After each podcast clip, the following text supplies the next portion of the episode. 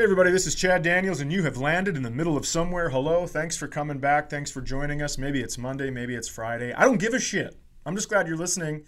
Across from me, this is three weeks in a row. Maybe, we don't know if we're going in order, but I'll tell you this across from me, Cyrus Amundson. Hello, everybody. My name is Cy Amundson, and welcome to the middle of somewhere. This is my audition to be the lead host. Uh, denied. And not only is Cy here, we have a fantastic guest. Ladies and gentlemen, I would love to introduce you to Bryan Miller. Hello. Hey, guys. Th- hey, thanks for being here. Really appreciate it. Hi. Bryan. yeah, glad to do it. Yeah. Bryan is a, a stand up comedian in Minneapolis and just such a fantastic writer and such a funny, funny human being. Uh, thrilled to have you on today. Um, now, what we do is we tell a story about, you know, how we met, how we know each other, blah, blah, blah, that kind of stuff. Cyrus, I'm going to let you go first. Well, yeah, because we've all known each other for a hundred years. Yeah. Yeah. We've done uh, shows together, like literally a week that week together. Well, Yeah, the time. three of us. The three of us. Yeah. Yeah. Yep. Uh, well, I would like to. Uh, Bryan is is one of my good friends, um, and he's also not just a stand-up. He's a talented uh, fiction writer uh, and Yes. a let's. Uh, I was going to say journalist, but I don't think journalist is the right word. You've done you uh, a critic, a lot of movie critic, and for a while early on, you wrote stand-up uh, previews for City Pages. I can this look on his face because he knows what stories. Because Bryan and I have become close, uh, but for a year and a half before we became friends, I wanted to push him into a fire inside a shark's mouth. for It's so detailed. for the pettiest of reasons, but I, when I was starting stand up at Acme, the first week they hired me to do ever was with the Chad Dad. And That's me. And Andy Erickson. and Andy Erickson. And the concept was we were two new comics starting our career. So this was our first week at Acme. And Chad, as the grizzled and, and at that point chiseled veteran, Crafty veteran, yep. yep, you were going to tell, we would open the show and then you would tell stories from the road. And Yeah, it right. wasn't my stand up. It wasn't my stand up. It was just it was kind of like this. It was like the the genesis of this podcast. It was I was just telling funny stories that happened on the road, but they weren't written out bits or anything like that. I forgot about that part. Yeah. And Bryan was the person writing the Go See It for City Pages. And he did the nice, not nice compliment thing where he wrote, This is the direct phrase, and it's this is so fucking pathetic that this is still in my brain. This is the last thing you're going to remember before you die. You're going to be muttering this to your grandchildren. uh, Bryan Miller gave me a compliment that wasn't satisfactory.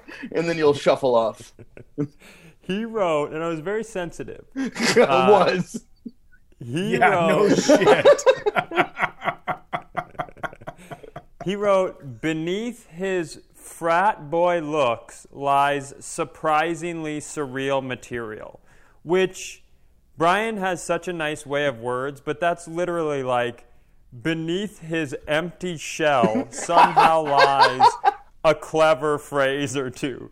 And no, I don't. I don't agree with that at all because everybody knows when a when a handsome person steps on stage or a you know the beautiful woman steps on stage, it's like you automatically think, oh, they're using this as a stepping stool to act, Yes. and it's going to be fucking mind numbing. Yeah, and even when good-looking people are usually funny, sometimes there's some very funny good-looking people. It's usually not like Right. surreal and weird. It's usually just like, uh, you know, it's usually just like more straightforwardly delivered. And and Cy was uh, uh, uh what you were like you're like 21 and a half or something. You're you're older than that. You were like 26. You were prime out of college, and your old I, I was I was probably 23, yeah. and your old or 24. material was honestly much weirder than your new material. Like it was real different. Yeah. But it was very surreal. I mean, chop up that donkey was the one that always stuck in my head. Yeah, that was yeah. When I when I started before uh, I got the fun drilled out of me, yeah, I was writing jokes, eight minute jokes about a, an alligator going on trial, and motivational speakers whose catchphrases was "chop up that donkey." And I'm sure in this podcast situation we're going to say, "Oh, what a nice compliment," but I'm going to tell you. it hurt me then, and I put it up. Yeah, I, I like I because at that time, you have to remember at at Acme, I was different than everybody else because all the young, all, everybody was really alternative and mm-hmm. interesting and unique, like Brooks Robinson and Tommy Ryman. And I walk up there like this big fucking oaf that looks like I just came from Lifetime Fitness. And I was really proud of my material. So when you wrote that, even though you kind of said something nice about my material, I fucking like put that on the wall like I was some fucking hard knock boxer who nobody gave a choice. And I was like, someday I'm going to kill his whole family. I'll say this. I, I I still think you were way oversensitive about it, but I will say this. Frat boy is the wrong I should have there's some there's a better way to that's say what it than triggered frat me. boy. No, I understand. That's what triggered me because also I I had gone because I was just coming out of like mental health stuff and OCD and a college run where like I lived with my grandma and then my sister and like I didn't drink. I fucking hated frat guys and then I finally found this art I love and here came this fucking squeege at the city pages. and then uh, and then we've gone on to be uh, lifelong friends. And I can't, I fucking cannot wait uh, for you to tell these stories. well, I, Because let me tell you what, beneath beneath those bookworm looks of yours lies surprisingly interesting stories. Here's the thing, though. That's true of me too, and I've had to come to accept that because I used to fight against the "oh, he looks like a nerd" thing, and I do look like a nerd, and I am a little bit of a nerd, but not. I'm not like a Lord of the Rings nerd. I'm not, you know, like I, I know ladies. You're more of a literature nerd. yeah, yeah. I'm kind of an old-fashioned weirdo more than a nerd. Bryan and I had this moment. We were doing a podcast together like four years ago, and we the show ended, and somehow we started talking about sitcoms on the show, and the mm-hmm. conversation carried after the show. And I just looked at him. I was like, "We seem like the sort of people who my one of our favorite shows would be The Office, and the other would be Frasier." And that's exactly the fucking situation. Like that is Yeah. that is that is the descriptive through sitcoms. I am The Office, and Bryan is Frasier. But Yeah. we've gone too far on this. Chad, Dad, take this show out of my hands before I do what I do with every guest episode, which is detour. it. Well, I actually remember when you read that review and you were so frustrated you slammed your jacket down on the couch and then uh, a bottle of Rohypnol fell out. And I was like, oh, well, I guess frat boy does apply here. Now we need to talk about this. Because I know Rohypnol doesn't help OCD, but I do know what it does. It fucking makes drinks taste funny there, Cosby. yeah, I was so um, angry. I when I shot the semen, I missed the cookie that night. I, so I was fucking furious. No, I have a completely different experience with Bryan because he wrote uh, a bio for me because I, I, I loved his way with words and, and you know reading his stuff in the city pages and everything. And he he wrote a bio for me, and it was so good I couldn't use it all because I because I secretly hate parts of me. And so when I What a read it, I was like, joke. well, you want to talk about frat boy looks? Young, young Chad looked like looked like he should be in a store window getting fucking, you know, with women outside diddling themselves. Chad was Chad was frat boy good looking before he put on that hat and beard. Well, I don't know if you remember when we all did that week together at Acme. Sarah, the old manager, we were all like standing at the bar, and Sarah walked past, and she goes, "Oh, it's cocky white asshole week." I don't remember that, but dude, Sarah's funny. Sarah came with us to Hong Kong when we did that documentary, and she was just lights out funny the whole trip. She's so funny. Yeah, great man. Great. Yeah. So normally, uh, when there's a guest on, I do an obnoxious morning. Hey, everybody, this is Moose in the morning, but I'm not going to do that to you today because Cy's here, and I don't want him to come lose on, his we're gonna miss it. oh, fuck off. So, uh, I read your list, and I am fascinated by all three stories. so I don't even want to lead you. I just want you to tell these stories in any order you want and however you want. Now, just know you will get interrupted, Yeah, of course. but I am. Uh, I'm. These stories. I mean, they look. I'm fascinated. I, I'll gi- I'll give him. I can lead him on the first one because when I called him to ask him to be on the show, I was like, you know, just bring some of your favorite stories, and we've got a really great audience. Uh, You know, just you know, think of what you think might be good and put it on the show. And he goes, uh, well, and then he said the following, like one sentence from the first story he's going to tell, and I was like, yeah, you're going to be fine. It is a so tantalizing. now, thing. now that we've overhyped it and he can't live up to it, why don't you fucking dive your little bookworm ass it is, into it is it is it is a good it is a good a, a sweet setup because it is a the true story is that my grandfather is the answer to an unsolved mystery. And I don't mean like a lowercase u, lowercase m unsolved mystery, like, oh, I wonder. I mean like Robert Stack introduced a mystery that was not solved that my grandpa solved because he was the answer. Uh, you, you guys remember Unsolved Mysteries? For everybody who doesn't know, quick primer, there was a show on TV. It was on like CBS or ABC. It's very popular. It was called Unsolved Mysteries. And Robert Stack. It was they were so unsolved that they got you excited about solving a mystery by uh, a fog machine. Oh, yeah. smoking up under the words "unsolved mystery." Well, and Robert Stack would always step out of the fog to introduce the show, but he often in places where there was like, like, where were you behind the fog? It's just like a field, and then he just like steps into a road, and you're like, what were you doing there before you? It was, it was not good. Is there a more enigmatic where you just step out of fog? I want to start stepping out of fog and asking people questions. Yeah, and, and, and he had a trench coat on, which you know could go the wrong direction, but he was trusted because he was on the show The Untouchables. So this was an untouchable trench coat, not a "please touch me" trench coat. It was, it was sort of a different thing. and uh, so people people loved Robert Stack, and the, the the the best the genius of unsolved mysteries, right? They would do three different mysteries in an episode. They'd be about ten minutes each or whatever, and and then then at the very end though, Robert Stack would always say, "If you or anyone you know." Has any information leading to the blah, you know the, the finding of DB Cooper, and sometimes it would be DB Cooper, and sometimes it would be like some money disappeared from a bank in Kansas. Like they, they had real range on the unsolved. Oh mysteries. shit! Hey, I have a question. Wasn't it the deal where he started doing this because his son went missing?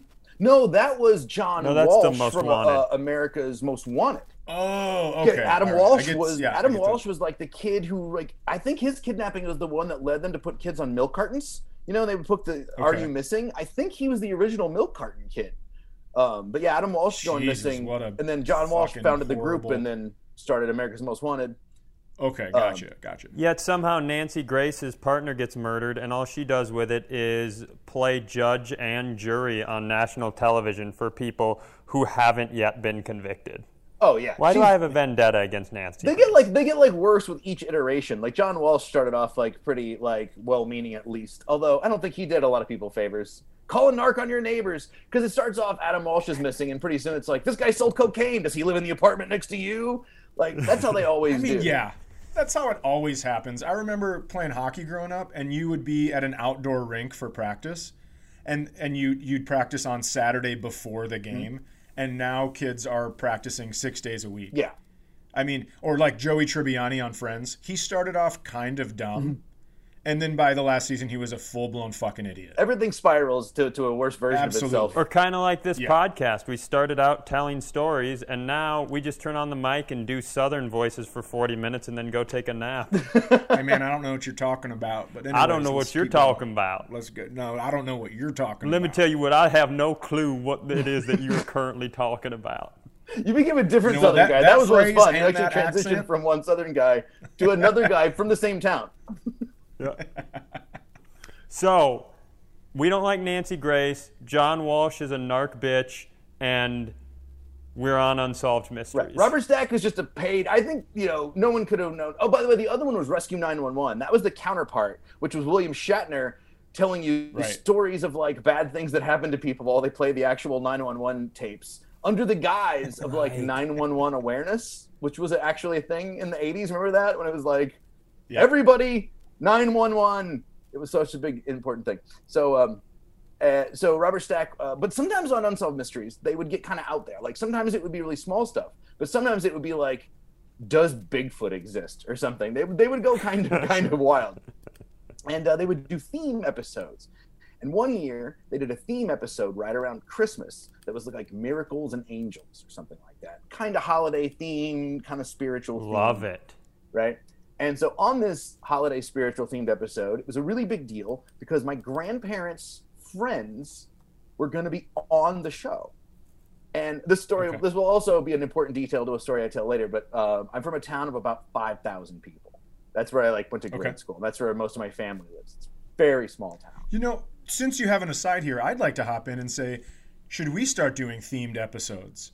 Yeah. I don't know. Sure, I don't know. Listeners, you tell us. that's true. You can do different different guests, different themes. Oh yeah, there's there's a lot. Yeah, uh, we'll call Robert Stack. He'll set you up. Trust me.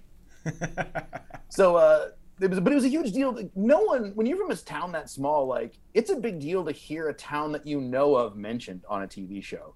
Like once Sure. you live in a city, you get used to like, oh, Mary Tyler Moore was sit here, or you know, whatever. But like, Yeah. when you're in these tiny towns, it was like if, if they mentioned Springfield, Illinois, this was in southern Metropolis, Illinois, you'd be like, oh my god, they mentioned Springfield on LA Law right. we're famous now. Like, so it was a huge deal that my grandparents' friends were going to be on the episode, and they and so not only are they going to be on TV, but they are or have an unsolved mystery, which is itself pretty interesting.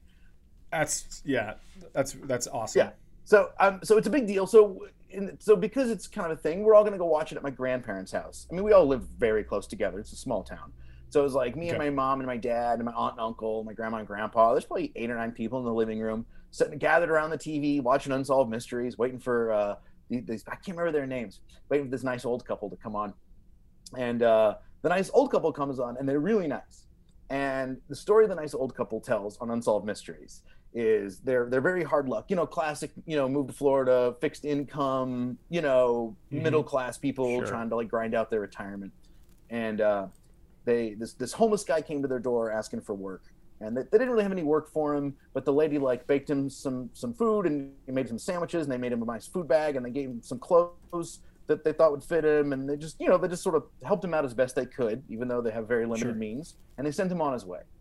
And then a few months later, right before Christmas, they got a cashier's check in the mail for I think it was a thousand dollars or maybe two thousand dollars. And then every year after that, right around Christmas, they would get another anonymous cashier's check for like two thousand dollars. So at the end of the story, Hmm. Robert Stack comes on and he's like, "Could it be some benevolent Christmas miracle worker is testing people to see their faith, or could it could it be the guardian angel? You know, like they, they want to play this up, you know."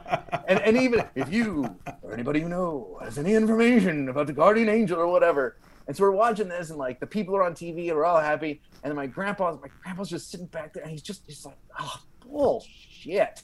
He's just so irritated, and he's a nice he's a nice old man, and he's just so annoyed. And I was like, what's up with grandpa? And my, my grandma's like, oh, your grandpa, he gets that way.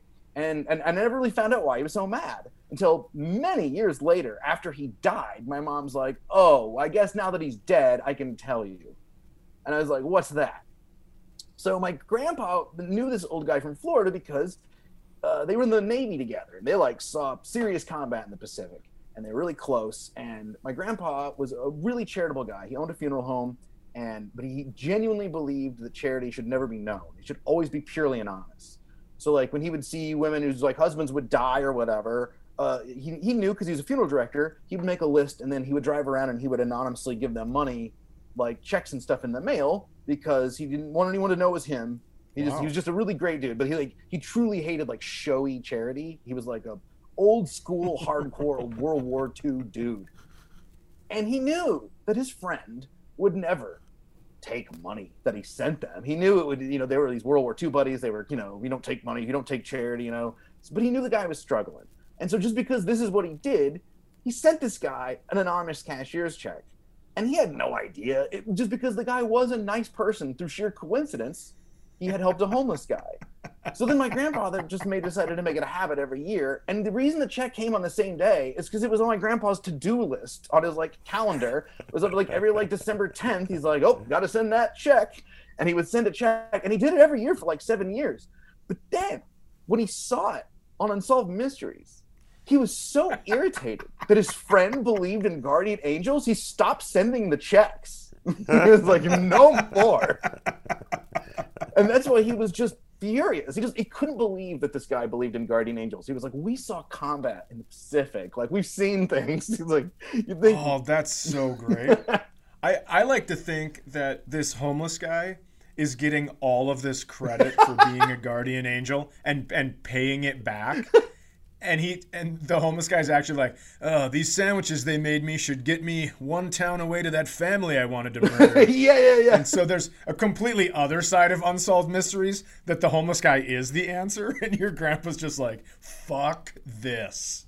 I'm sure you loved your grandpa a lot because that's what grandpas are for, uh, but uh, loving. Uh, but are you kind of upset that you missed out on an all-time call someone on their convictions bullshit opportunity where it's like, wait, you hate like you insist on this not being known, and I know that you didn't want it to be a guardian angel. But you couldn't handle that the credit was going somewhere. Like he didn't want the credit to go to himself, but No, he didn't You had an credit. opportunity. he just he he thought it was like uncool. He was like, so if he's like, if you really think this is a guardian angel, you're gonna pimp it out to be on Robert Stack's NBC show. He like kind of like the, the the way that giving charity, like the miracle of giving, should be private. Like, don't be showy miracle about the of fact that you receiving. get it because you think God chose you because you gave a guy a sandwich. Like it just like irritated him at like a moral level. It just drove him crazy. How much did it irritate you when you got a thousand dollars after he died, and you're like, where the fuck's all this money? he owned a funeral home. People have been dying every day since he bought the fucking place. totally separate uh, charitable story about my grandpa that's very fast, which is uh, he he and a buddy, because small town, so basically anybody died in this town, this is the funeral home you wind up in, and it's it's the he owned the one, right? so so he knew everybody in town, and one day he was at a funeral for some I don't even know who, and he was with his old buddy, about about his same age, and he's talking to the guy, and, and the guy jokes, uh, "Well, one of these days, you know, I'm just gonna drop dead here in the funeral home, and I'll save you the trouble of transporting me to the to the morgue or whatever." And my grandpa jokingly said to him, "If you do that, I'll do it for free."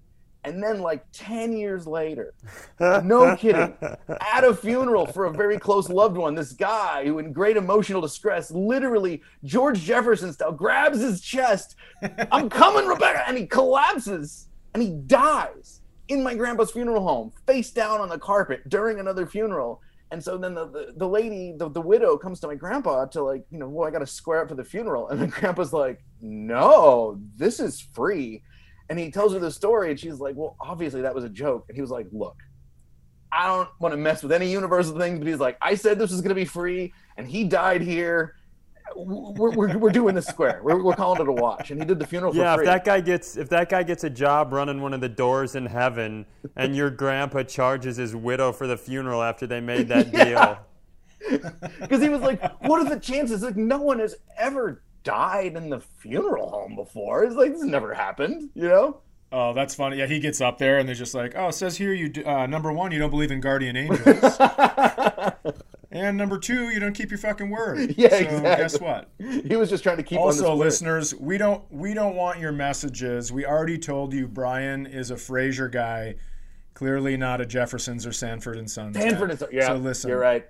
Yeah, our our listeners will find the smallest the the smallest error and then all of a sudden it's all we hear about for 2 weeks. I'm my I'm so loving. The I like to fact get that, ahead of it. I'm loving the fact that Bryan mentioned guardian angels because he's about to get some paragraphs from listeners about their experiences. Send oh, them his you're about- way, everybody. You're about to get the full fucking lyrics from an Alabama song.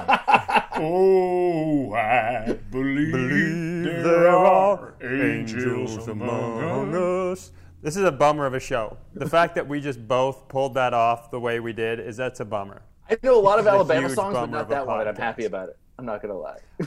I saw you should be. Alabama when they were all in their, I don't know, early hundred and teens at WeFest in like 2012. Worst show. I would have rather have seen the state, the whole state of Alabama put on a concert. Uh, WeFest. Here's a story about WeFest.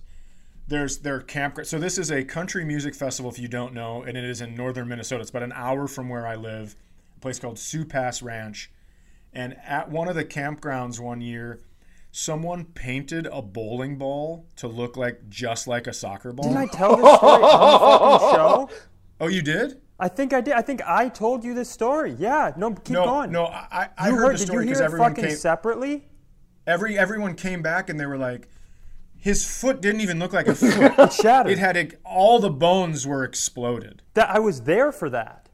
It oh, I was. didn't know. Did you paint the soccer ball? That sounds like something you do. No, I did not. Come on, don't you put that on me. I would put that. That is a genius prank. Do you know because it's it's where my WeFest is from? You know, one of, it's in Detroit Lakes, which is where my dad grew up. Do, do do you know why it's called WeFest? I assumed it was something stupid where like there'll be a lot of us. hey, what about us fest? A lot of us fest. No, that ain't that ain't gonna do it. The W in the E I, stand do, I for don't something, know. right? And, unless it's unless it's the first letters of Western, so it's like Western Festival. I don't know. West. Oh yeah, Western Festival. But that but I makes but I honestly don't Is that know. spelled O U I the Um, French way? Ah, we fest. Yeah. We, oh, we we fed. What about Uh, them fest? well, no, because we don't want none of them coming around. It's us. well, we already crossed us fest off the list. I just looked up that soccer ball story, and uh, the person that they they blame for painting the soccer ball, guardian angel. it's it's an it's another unsolved mystery. It is an unsolved mystery. I guess no one knows who painted the soccer ball, right? I Reboot. believe that man limps around concerts. oh, I'm not doing this. Are you sure? Uh, Bryan, can you tell another story before Cy keeps singing? Well, the Alabama thing actually is a, a good mood music for it. Um, uh, because I, I mentioned I come from a town of about five thousand people, and when people are like, "How small?" Like how so? Because people don't really know where the South is. As weird as that sounds, everyone thinks the South is Alabama. I'm like, no, no, no. The South stretches way up into Missouri, right? The, the South, Right. the South is a lot of places, you know, but in the Southern Illinois is the South, and people are like, I would I would argue I would argue Southern Illinois, Southwestern Indiana, Southeastern Ohio, and Northern Kentucky are about as south as south gets. I completely agree. There's something about this area where you're like, this is more Mississippi than Mississippi. Yeah, and this this is something I've said on stage before, but it's like you live in a state that touches a lake that touches Canada. Get the fucking accent out of your mouth, you dumb dicks.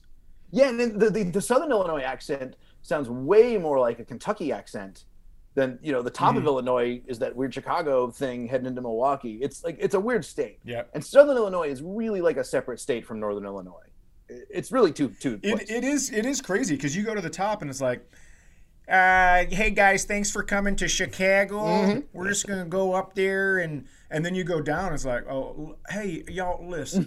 It's like, Yeah. no, we're in the In, same. in one six-hour car drive, you go from We're in the ah same yeah, I played minor league baseball, and now my wife and I live in an apartment, and you know we don't get along great. To "Oh, she she better get along great. It's, That's a six-hour drive. Yeah, it is. Uh, it's pretty wild. And uh, so when people are when I say from the south, I'm from the south, people are often a little skeptical. And I always say, well, well, if I'm not from the south, how come my stepmom's teeth came in the mail? Um, so my I, I've suffered for many years under my but under my dad's romantic inclinations. My dad, uh, which could be a different kind of story, but it's not that kind of story. My dad has just just bad taste in ladies and just a bad time with women, and uh, I've been there for it. You know, he's married to my mom for a long time. That went pretty well, and they got divorced. And after that, he, he had a hard time, and he met this lady at the Elks Club. She was the bartender at the Elks Club, and that's kind of was his Hell yeah. spot. Yeah, My dad's an elk. Hell yeah. yeah, yeah. So I used to, I used to drink. Oh, I didn't drink. I used to hang out at the Elks. You know, play, shoot a little pool with the other kids while our dads pounded brewskis at the uh, underneath Yeah. all the deer heads and whatnot. You, you know what's a bummer about marrying the bartender from the Elks Club though? You have to listen to all your friends tell you about how they fucked. Uh, um, yes, that is a hundred percent accurate story. It's also, you know, mean- yes, uh, uh, yeah. It's absolutely true. I mean, it's like a it's like a who got her first fest at the wedding. It's like, uh, hey, you guys see that doormat I walked across on the way to the room? It's like, yeah, guess what? Everybody did on our way into the bar. At the wedding, instead of at the dollar dance, they just just all your friends from the bar come up and give just like I should give you twenty for what I did to her. well, I'll just I, I I hate to I hate to, to shit on your premise, but the wedding uh, occurred in Las Vegas, and they were married by a guy dressed as Elvis, so that uh, there was there was no traditional ceremony. really ruins it. That really ruins it. Yeah. I love he, walks in, he's just like, You see my wife's bangs? They are looking sharp tonight. And another guy's just like, Yeah, that's my jizz in up." I, she was a rough lady. And here's the thing: I realized when I was like later on, because when you're like eight, you don't think of this, but when you're like older, you're like, wait a minute. If you marry the bartender at the place that you go to drink when you're having a bad time, you can't. Now you have nowhere to go when you're having a bad time. That's it. You're Yeah. you're done. Everywhere you go, you're having a bad time. and this didn't last very long, by the way. This was a couple of year mistake, and then uh, you know it, it, it became rather clear that this was a poor choice. Um, I just I, I see him walking in and he's just like, "Hey, can I get a beer? Not from you, yeah, not from you, not right now."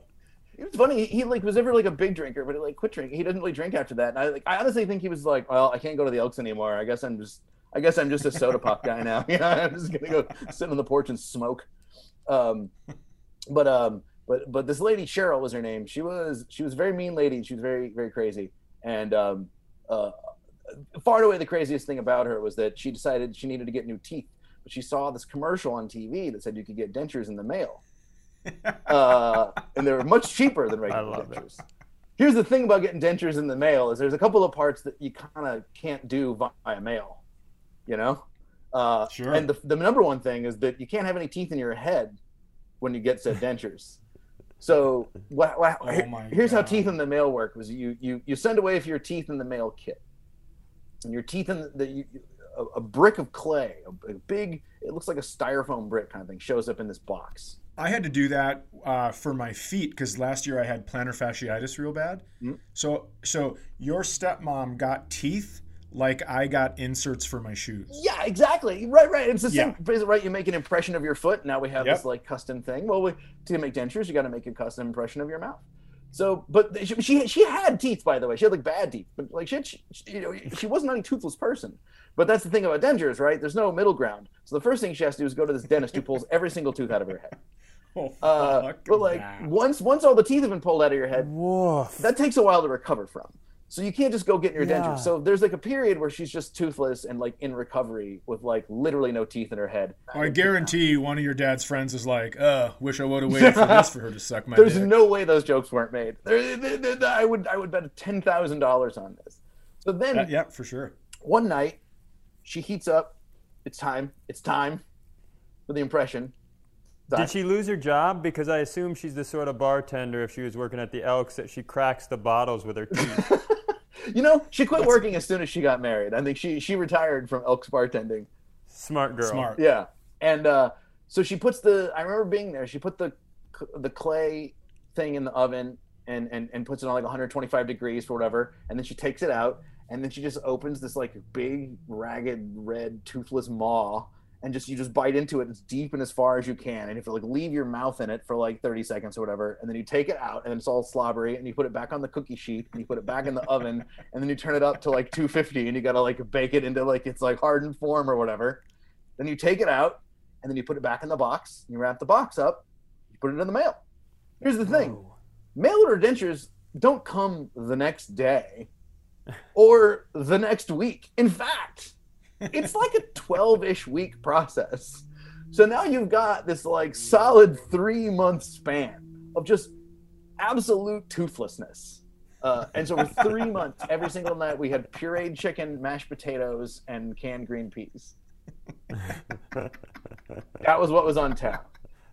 The, Uh, I bet you were pretty svelte at that point. Yeah, you you, you get pretty tightened up on that, you know, on the on the mashed chicken diet. Like I didn't know you could mash chicken. You can mash chicken if you're really really determined. Part of me was like, why are we Sure mashing our chicken? Why is it all mashed? You could eat it like chewing tobacco. You could like put a plug of chicken under your jaw and then just like go do some errands. the, yeah, I as somebody who had a tooth pulled, like a tooth, Mm-hmm. and was pretty dramatic about it. I can't imagine. Did you not like the review the dentist gave of your Losing- tooth? Yeah, losing every single fucking yikes. That's a that's a real yikes for me. Yeah. He just leans over and he's like, "Well, you're not going to look like a frat boy anymore." Hey, stop here, stop here. I gotta say though, I was really excited when that box showed back up because that meant we were back to shake and bake. You know, like we got a little crisp back in the chicken. Yeah, you got something chewable. You Oh, got I was return thrilled. to chewables. It's huge. I was like, we didn't have as many popsicles around anymore, but you know. I love I love how you sent your stories to us because sometimes when we get stories, kind of the the surprise is written in there, Mm-hmm. and yours has not been written in there, and so that is why I am. I mean, I'm overly excited for the next story because I'm wondering what the surprise is here, and uh, I'm kind of, I'm kind of getting antsy. All right. Let me tee it up. Hey Bryan, you went to uh, you went to a small town trash school like Chad and I. How Yes, was that I did. experience for you? it was so. This was a, this was a, a little farther. I, I, we moved to a slightly bigger town, so I went to like Okay. a, a pretty. I, I bet about the same size school you went to. You know, my graduating class was like maybe 200 people. Um, Mm-hmm. Yep. but you know, right, it was still a small town, so it was the full range of experience. You know, and uh, we had a lot of we had a lot of criminals in our class. Uh, my friend Eric killed his parents with a shotgun. Uh, What? yeah, Wait, yeah. What? Seventh grade, he was sitting next to me PE.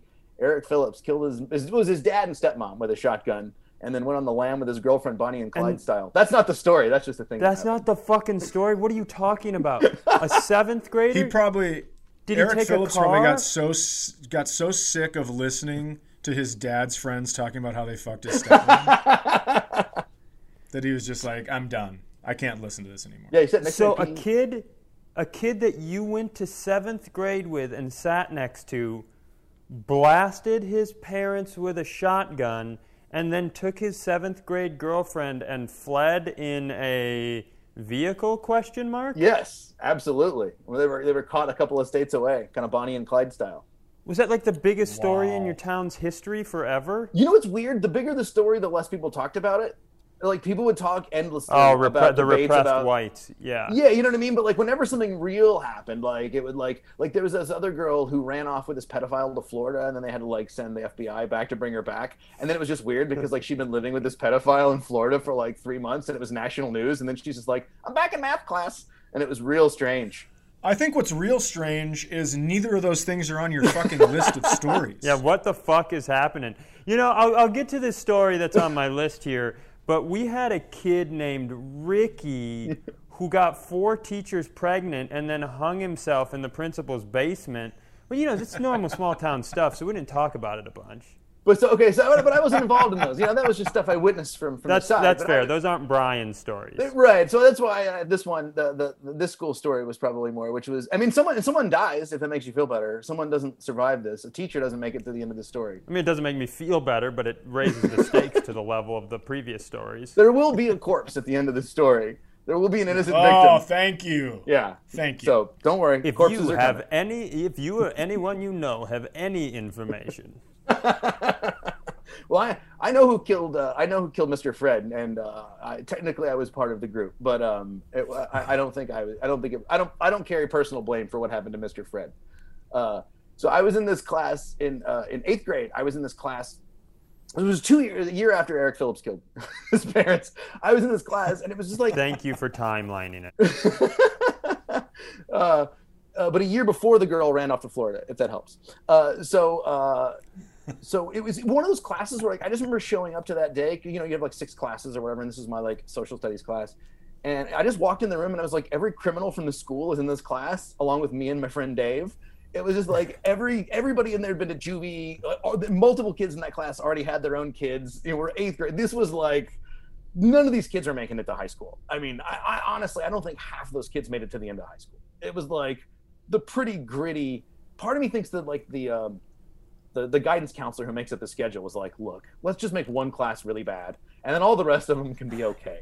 And somehow me and Dave got put in this class, and so not only was almost everyone in the class a criminal, but the teacher was also a criminal, uh, which we didn't know at the time. We would only find that out later. I'll, I'll just say his name is Mr. C because I think he's back. I think he's out of. I'm sure he's out of jail now. So since Mr. C's out of jail, I don't want to. I don't know what he's up to now. I liked Mr. C despite his criminal inclinations. Um, and Mr. C was clearly insane, and and he hated kids, and and he would do this weird thing where he took two weeks off of like what you're supposed to study, and he would teach us his philosophy. And for two weeks, we like learned this elaborate philosophy that he had like heavily written out and annotated, which was like combination of like self-help statistics and weird mathematic equations and like I wish I had my notes from that class for reasons. Me that- too. Yeah, I, I really do because I remember I remember at the time at the kid being like, I think he's onto something. I think he's got it. You know, I remember thinking like, this is important stuff. You know, and so Mr. C was out for a little while and uh, for like a few days, and so they gave us this substitute teacher named Mr. Fred. And uh, Mr. Fred looked like Mr. Belvedere if he had suffered some oxygen deprivation for a little while. Like he was a little old man in a bow tie and a suit in a pretty rough school class, you know. And then he like had a little bit of a speech impediment. He moved a little slow. Maybe he had like a stroke or something at some point. Is Mr. F- is Fred his first or last name? oh, is he Jeff definitely his first name for sure. Oh, so he's one of those fucking creeps. Like yeah, I'm yeah. Mr. Tommy. You're like, all right, well, keep your fingers away from my asshole, you weirdo. he was like a really sweet old man, but he was like like total pushover. Oh, so he was old enough that the Mr. Fred made sense. He was old. Yeah, yeah, yeah. He was like Yeah, you don't want to be like 38 and go, call me Mr. Fred. no. And you know, you know, what? Yeah, because then you're like, oh, thanks for sending our, our classmate back from Florida after you lived with her. That was nice. Yeah. Of you, after that, you're just Fred. I'm dropping the mystery. I'm not. I'm not giving you the honorific at that point. But you know, I don't know if, about you guys, but in my town, like it was so small, there were only so many substitute teachers. So as a kid, we had a pretty good intuition of like who the bottom of the barrel was, because you would get a lot of the same substitutes across different classes and different years. yeah. and you'd be like, "Oh, this dude's gonna wind up being a teacher," or like, "This guy was and he retired, but he like knows his stuff." And then sometimes it was like, "Oh, this is a this is an old man that they've sent to babysit us." And Mr. Fred was like, like good for little kids, but for for he had no business uh, dealing with the older kids. He was just too old for it. But th- and this class of criminals just saw him come in, and it was just like, "It's on, baby!" And like you just knew you could do whatever you wanted. And people went like truly like Lord of the Flies. Like the thing I remember was like a chair flying over my head and crashing into the chalkboard and the chalkboard falling. I mean, it was like tearing stuff down, Holy almost like instant riots. Like it, this this was about five minutes into the school in the movie Dangerous Minds? What the Yeah, it was. It was like it, it was. It was. It was like juvie because all these kids, most of these kids had been to juvie or would soon go to juvie. So there was kind of that mentality, and people just immediately going to the teacher's desk, just like just it's all on. It's just it's Yeah. full on Lord of the Flies. And Mr. Fred gets up and he's like stammering, I, uh, bu- bu-" and he's just like really beside himself. He's like stammering and stuttering, and he looks all whatever, and he wanders out, and, and we're like, Mr. Fred's going to get the principal. So now it's just like kids are like, let's see how much stuff we can tear out before the principal gets here. So now stuff's going starts going real wild. They're really tearing stuff down because everyone's assuming we're screwed anyway, and the principal's coming, and me and Dave are just sitting there riding it out. But then like the principal doesn't like five minutes go by, ten minutes go by, and people like get tired of tearing stuff up. like, certain I'm exhausted. at certain point, they've already gone through a bunch of Mr. C's papers. They've already, you know, we've already like torn, taken posters off the walls. They've rearranged, but they've already done all this like petty stuff. Rearrange, eh, eh, you know, it, it's kind of done, and we're just sitting there, and people just get bored. And then actually, everybody sits down and gets really orderly because like there's nothing to rebel against. Like there's, we're just in this room. A couple of people just decided to leave, but most people Yeah. needed to go to their next class, so they stayed. So we just stayed, and then the bell rang, and then we left. And then later on, a teacher came in and to my next class and said, "Does anyone know where Mr. Fred is?" Class was still empty. well, it turns out that Mr. Fred uh, was like a pretty severe diabetic, and the stress reaction that he had to this class like sent him into like a diabetic spell and nobody knew this and he wandered out it was in the winter and he wandered out onto the football field in the snow and sat down in the snow and the snow fell on him for a while until somebody found him and he got pneumonia and then three days later he died and it was so bad we didn't get punished No. I have to tell you something.